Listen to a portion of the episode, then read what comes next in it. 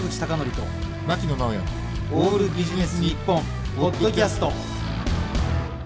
坂口孝則と牧野直哉のオールビジネスニッポン。本日のゲストはエスプロレコーズ代表で音楽プロデューサーの若松宗雄さんです。どうぞよろしくお願いいたします。よろしくお願いいたします。お願いします。坂口さん、はい。とうとう来まして。いや生きるレジェンド。はい、生きるレジェンド、ええー若松さんは CBS ソニー時代に一本のカセットテープからあのあの松田聖子さんを発掘したことで知られています。その後80年代後半までのシングルとアルバムを全てプロデュースということで、アルバムでいうとスコールからクリトロンまでですよね。クリトロンじゃないな。クリトロンその前ですか？ちょっと本にね、はいはい。これが一番最後かな。ナイスウェイ、ああはい。じゃあ結婚前のじゃあ最後のアルバムですね。はい。ザナイスウェーブですかあね。なるほどなるほどだからスコールから。あ、随分作ってるな、これは。まあそれだけたくさん作っていらっしゃるんで、なかなかねあれかもしれませんけれども、えー、と若松さんは、えーソニーミュージックアーティスト社長会長を経られて現在はエスプロレコーズ代表でいらっしゃいます、そして昨年の7月には初のご著書であられます松田聖子の誕生というものをですね。新潮新書から、えー上梓されています。ということで、ご著書のその松田聖子の誕生というその内容に絡めてお話をしてまいりたいんですけれどもあのご本のねあの帯にもですねすごい声を見つけてしまったと。いうことが書かれておりましてですね、カセットテープの写真っていうのがついてるんですね、帯にね。でこれ若松さんね、そのすごい声を見つけてしまったということなんですけれどもどんなふうにこの一本のカセットテープっていうのを見つけられたんですか、これはあのオーディションがあってね、はいはいはいはい。えっ、と CBC ソニーとはい。セブンティーン、はいそれの、えー、と一緒にやったオーディションに彼女が応募されていて、はい。それで九州地区で出てこられて、でたくさんの中から、えー、とまずは2 3 0人ですかね、えー、と選んで,、でその2 3 0人の方は、えー、と審査員もいて実際に本人が来て、皆さんの前で歌うという。でその、えー、と皆さんの前で歌った時の状況を録音していたのがこのカセットテープなんですあね。新種の帯にね、ええ。写真ですね。ええなるほど。ええ。ですからこれはねあの福岡の関係の皆さんで、はいまあ、その他にねやっぱりあの中国四国だとか、大阪とか名古屋東京仙台札幌とかあったんですけど、ん。まあほとんど全部聞いた中で、はい。まあすごかったねこの声は。これはね、なんていうのか、歌ってそのうまさじゃないんですよね。一番こう感動する、ね、この歌聞いて感動するっていうのは、歌がうまいからじゃなくて、はい。やっぱりそのその人が持ってるそのなんていうのかな潜在的なこの感受性、それを強く強くストレートに、えー歌えれば多分ほとんどの人は好き嫌いはあっても、うん。なんだこの歌はっていうふうにちょっと気になるんですね。だからそのねえっ、と聖子のこのなんていうのかな透明感があってそれで強さがあって、でなんかこう歌に一つのこうテイストがあって、いやーこんな子がいるんだっていうのがもう一声聞いた時の感想でしたね。そのだからオーディションっていうのはあの例のミスセブンティーンコンテストのあれ九州大会のものですかね。そうですああなるほどええなるほど。でなんかご著書拝見するとねそのテープを聞いた時に例えば彼女のこのなんていうんですかあの写真とかそのなんていうの？プロフィール？全然見ないでその曲を聞かれてあの注目したってなってるんですよ。それはもう本当の話です。いやその通りで。あ。ですから えっとねこの全部成功だけじゃなくて、はい。ねいろんな方のやつをバッとこう聞いたんですけど、はい。ねやっぱり写真もないしプロフィールもないし、それこそ音だけで。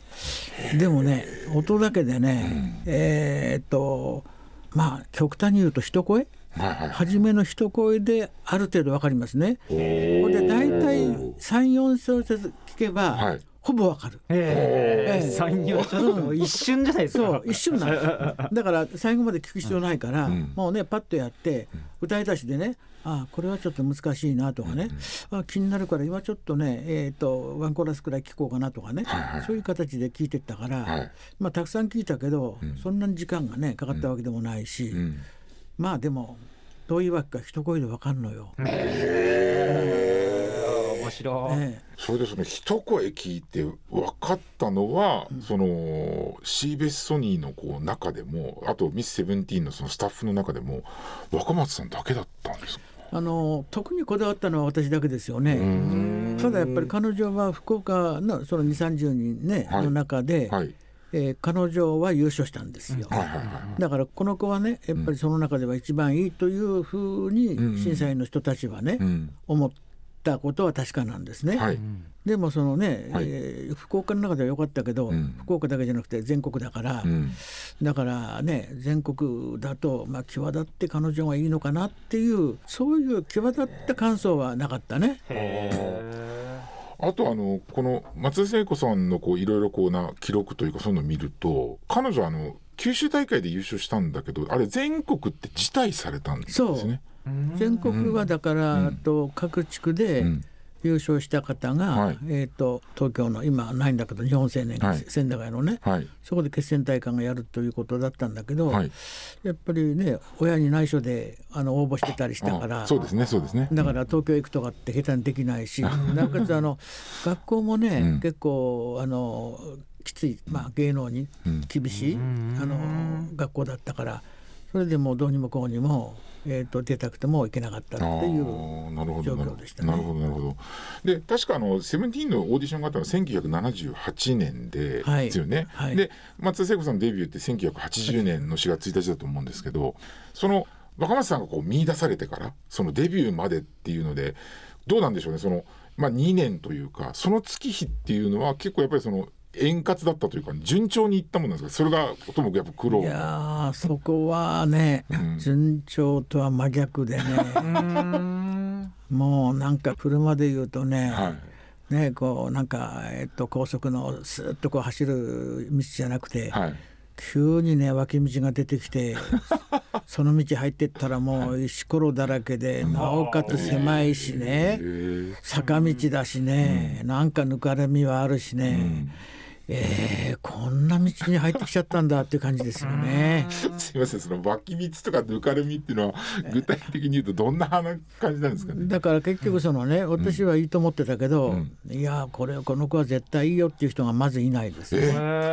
とにかくね、私一人ですよ。ね、ソニーの中でもまあいいんじゃないのくらいだったから、際立ってこの子がすごくいいっていうのは誰もいなくて、で私一人がこだわって、だから当然のことながらねあの、まあ、お父さんが反対してたから、そこを説得するのにもこれが一山二山三山くらいあって、どうにもこうにも越えられなくて。まあいろいろあって超えたわけですよ。で超えてね、えー、と彼女がまあだから高校2年くらいだったかな。で高校3年の時ね、まあ、あのの夏にこっち出てきたから、はいでお父さんはの承諾はもらったんだけど、はい。今度はやっぱりね私あのレコード会社だったから、ん。事務所マネジメントを見つけはないくちゃでソニーにもマネジメントの会社ね、ソニーミュージックアーティストアーティストってあのあったんだけど、はい。その頃名前違ったな。ソニーミュージックアーティストじゃなかったな、うん。CS アーティストかな、うん。それともエイプリルミュージックかそんな名前だったんですよ、でもねやっぱりそんなあのマネジメントとしてはそんな強くなかったからなるほど。やっぱりこの子は強いところに預けたいなってんでそれで強いマネジメントの会社いろいろ当たったんだけど、どこもここも売れないんじゃないの？ああそうなんだ。そうなんだ。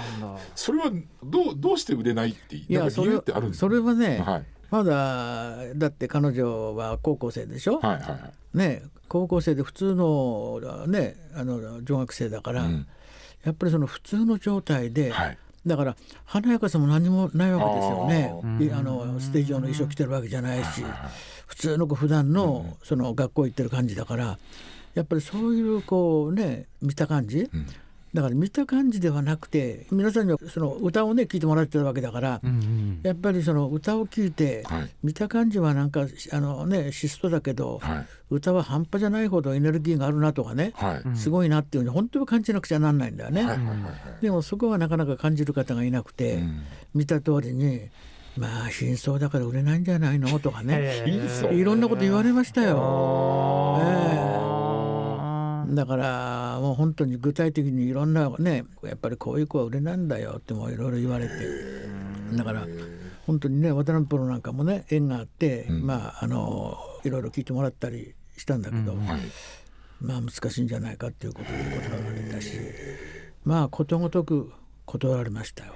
ほんで最後サンミュージックに行ったんだけど、サンミュージックも断られて断られて断られて、でね私ももうね断られたっつったってどっかにあずねいいとこに預かってもらわなくちゃないから、でもうしぶとく通いましたよ。はい。四谷三丁目に。四谷四谷四丁目。四丁目。四丁目のサンミュージックの相沢さん、うん。社長のとこに、はいだからもう相沢社長も「えー、若松ちゃんまた来るの?」とかさ「え ー若松ちゃんから電話あった？うんえー、また?」とかね、多分そういう状況だったと思いますよ。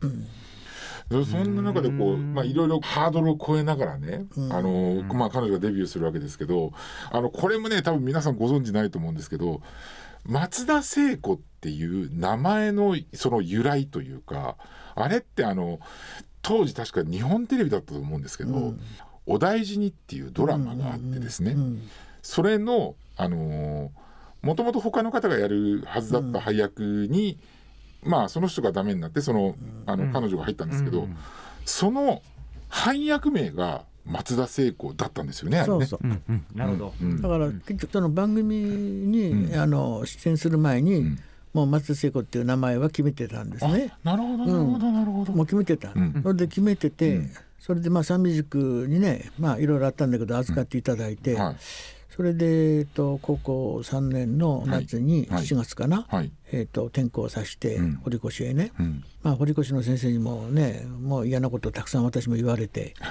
ね本当に言われて、うん。でまあサンミュージックもねまあソニーとの関係があるからまあ仕方なくっていうことで預かってもらったんですよ。へで時間があるからね、学校行ってでサンミュージックへちょこちょこねやっぱ学校終わって彼女があの、ね、来るとまあ当時ねまだ松田聖子じゃなかったからのりこね鴨志のり子と「のりこちゃんじゃあちょっとねあのプロモーションに行くから一緒についていかない?」とかね、うん。言ってちょこちょこ連れて歩いてたのよ。うん、まあね来年のどっかで、まあ、これからデビューする子なんでしょって言いながら、ところがいろんなところで「えこの子意外といいんじゃないの?」っていうとのが方々で出始まったわけ。ほうなるほど、ええついにじゃあその発覚ですか、その資料っていうかその媒体資料ではどうなのって感じそう本人見てあ本人見て、はい本人のその気の利き方だとか、はいこのパッとしたあの、ね、瞬間的なあの力だとか、とにかくあとねなんていうのこうえっ、とすがすがしいから、そういうのを見てこの子いいんじゃないのっていうのが方々から出始まったんですよ。ほんで当時あのサンミュージックあの出版の方のはい。杉村さんっていう女性の方がいて、はいはい。彼女がよく連れて歩いてたんですね。で杉村さんから電話あって「いや岡本さん不思議なのよ。のりこさんを連れて歩いてんだけどいろんなところでこの子いいんじゃないのいいんじゃないの」って、ね、いいあの言われ始めてんですよって、私は初めからねそんなしてたからさねい今さそうですよね。い気づくのが遅いと。そう、はい今更何っていう感じだったけど、ん。ね、それでサンミュージックも、ん。本当はねあの違った子がいて、その子がまずデビューするわけだったんだけど、やっぱりねあのなんかいいってみんな言うからいいのかなって思い始めて、それでどんどんどんどんこう予定外、予定外に彼女の方にこうシフトしていったんですよ。へそら外でいろいろね、こうプロモーションして、ねいいんじゃないいいんじゃないって言われるから、それでだんだん彼女にシフトしていって、それで急遽名前もつけて、はいでいろいろそのねまあ売れそうな予感するからっていうんで、サンミュージックがいろいろその関わってるそのドラマとかいろいろ番組だとかそういうところにどんどんどんどん突っ込み始めたわけ。なるほどね、ええ。あとその歌手としてデビューする前にあの日本放送のあのパンチパンチパンチっていそうう。ラジオ番組であれもデビューなんですよね。そう、うん。あれはあの宮本さんっていうね、はい。方がうん。彼女を気に入って、はいそれであこの子はあの売れるなっていうことで、パンチパンチに彼女を起用したんですね。ほんで起用するとやっぱり聖子はあのなんと気が利いて面白いから私ももうしょっちゅうね聖子にね、まあ聖子さな俺売れると思うけど、ねやっぱり売れると思うけどね人気商売だからね、まあ、売れないってこともさねそれはあの、あるかもしれないけど、聖子売れなかったらあれだな吉本だなと言ってたの。面白い。本当なの？本当面白い。面白い。ね、面白いって言っても ね、いわゆるこう、うん。ね、この、なんていうの、こう、漫才の人がガーッという面白さじゃないの。うんうんその瞬間瞬間、こう、取る言葉とか、そういう切り口？切り口がね。それと、なんていうの、こう、自分が窮地に追われる、ね、こう、えっと、なればなるほど。うんうんこう、なんていうのかな、深刻じゃなくて、ん。笑ってかわす。あうん、ガッと追い込まれた時に向かうとね結局、まあどっち系になっちゃうから、向かわなくて、もう笑ってかわしちゃう、ーうんうんうん。えー、そんなこと言われてもとかね。なるほど。ええ。天性のもんですね。天性のもの。ですうん本当に。だからそこは私もね、もう天性のそういうのも持ってるっていうのも分かったし、歌もすごいし、まあ間違いなくこの子は売れるなとは思ってましたよね。でもあのそれでまあその1980年にですね「裸足の季節」4月1日にデビューするんですけど、私がね彼女を知ったっていうのは、あの実はあれあのエクボの CM ソングだったじゃないですか。なんで彼女は CM に出なかったんですか？一番はね、えっ、とあれ博報堂だったんですね。はい。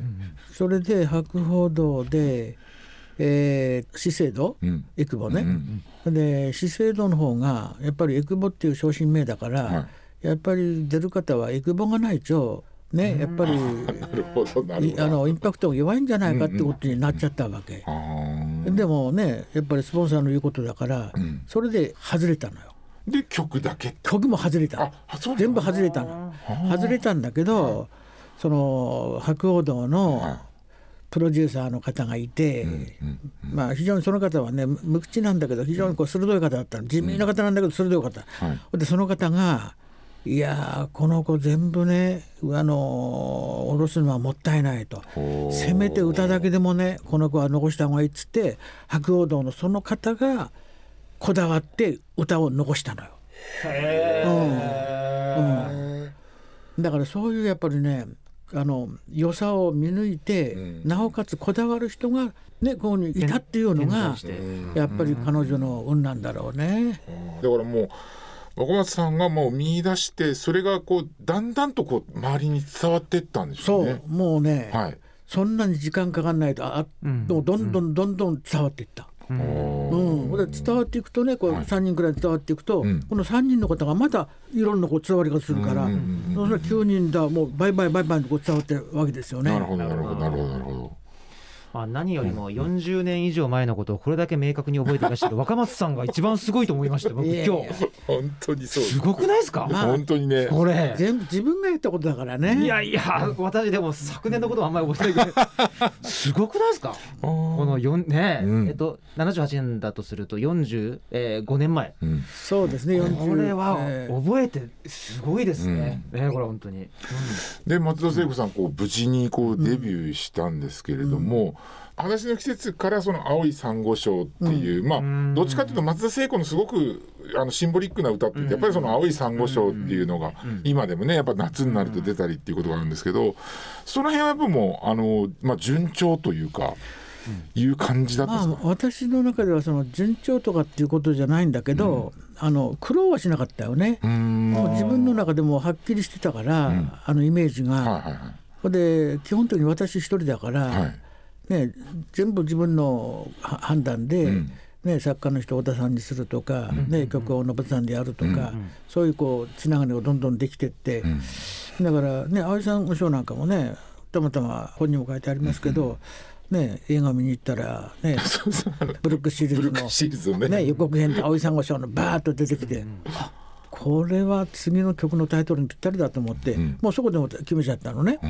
ほんで小田さんのとこで「いや小田さんねあの青い珊瑚礁」っていうタイトルであのやりたいんだけど「あ小田さんいいね。ちょっとじゃあギタードリやってみるから」と言ってね、そこで そこでもって入ったらさ「ああ私の恋は」とか始まっちゃったわけ。うん。だからやっぱりヒット曲って、なんていうのこうどうするこうするって言って作るあの歌はまずヒットしないからね。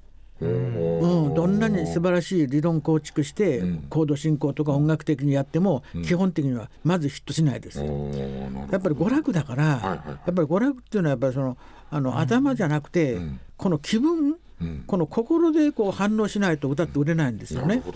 だからね小田さんに言って小田さんがね「あ青井さんこんなのいいじゃん」もうね即興でね、だからその「青い珊瑚礁」っていうイメージであの小田さんはもう曲が出てきちゃったわけですよ。うん。それで勝手にあの「ああ私の声は」ってこうやっちゃったわけですよ。うん。だからやっぱりあの苦労はしなかったね。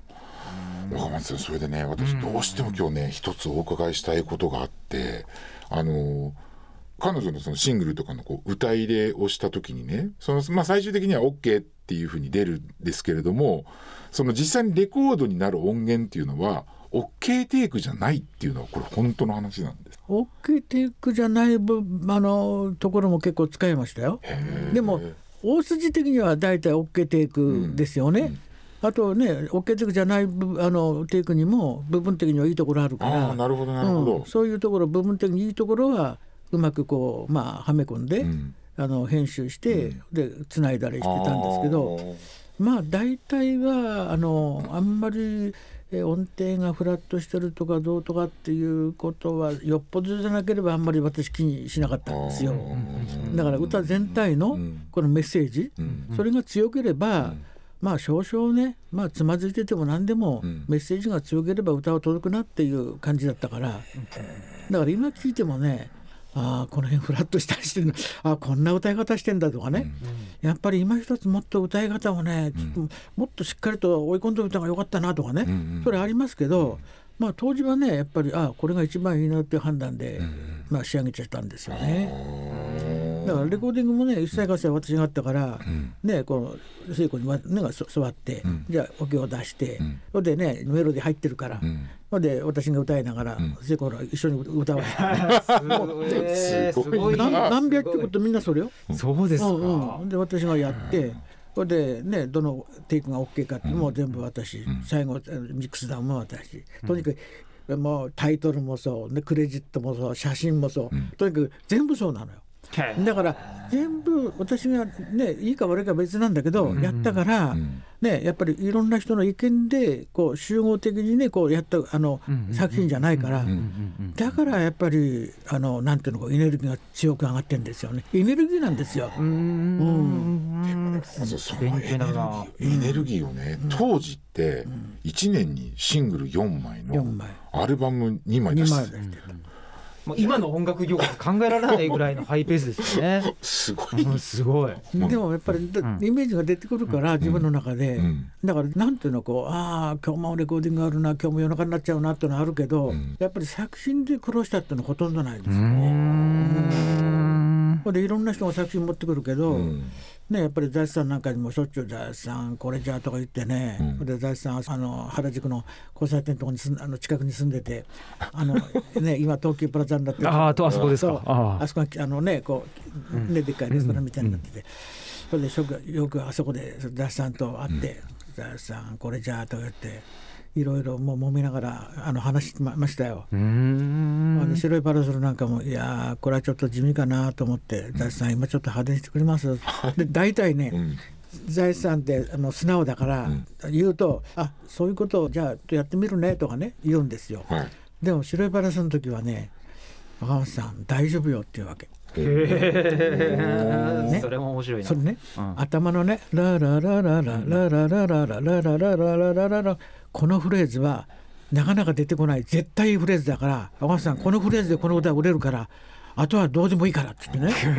それで大地さんがね「このフレーズがあるからこれはもう直さなくてもいい」っていうあのもういいやって。だからあ大地さんがそこまで言うんだったら分かりましたって言ってそのままメロディーはそのまま直してなかった。うん、すごいな。ただミックスダウンも5回くらいやり直しました。あそうですか、うん、白いパラソルはあのいろんな書籍を読んでると当時の若松さんいらっしゃったところのレコード会社がもう日本一のエンジニアがたくさんいたっていうふうになんか読んだことあるんですけどやっぱりレコーディング技術も日本最先端ではあったんでしょ最先端でしたよね、うんやっぱりその頃ねこういろんな機械的にもソニーはね、うん。この進んでたし、あとやっぱり当時なんていうのかな、やっぱり CB ソニーってもう本当にもうね業界でみんなからこう羨まれてでいろんな人が寄ってきたから、だからそういう優れた人もたくさんあの入ってきましたよね。と若松さんの境地と、はい。それがヒット曲を量産したってことなんでしょうね多分ね。そうそういう人、いいね、あの優れた人たちとうまく連動できたから、うん。いい作品ができたんだと思うんですよね。なるほどどうどうしましょうか？もう本当にもう話が尽きない。話尽きないんですけれどもすいません。あの残念ながらお時間が来てしまいましたのですいません若松さんもうですねまだまだまだまだお伺いしたいことがあるので、はい。できますれば来週もご出演いただけますでしょうか？よろしくお願いいたします。はい。今週のゲストは松田聖子発掘プロデューサー若松宗男さんでした。ありがとうございました。ありがとうございました坂口孝則と牧野直哉の「オールビジネス日本ポッドキャスト。今回はここまで。次回もお楽しみに。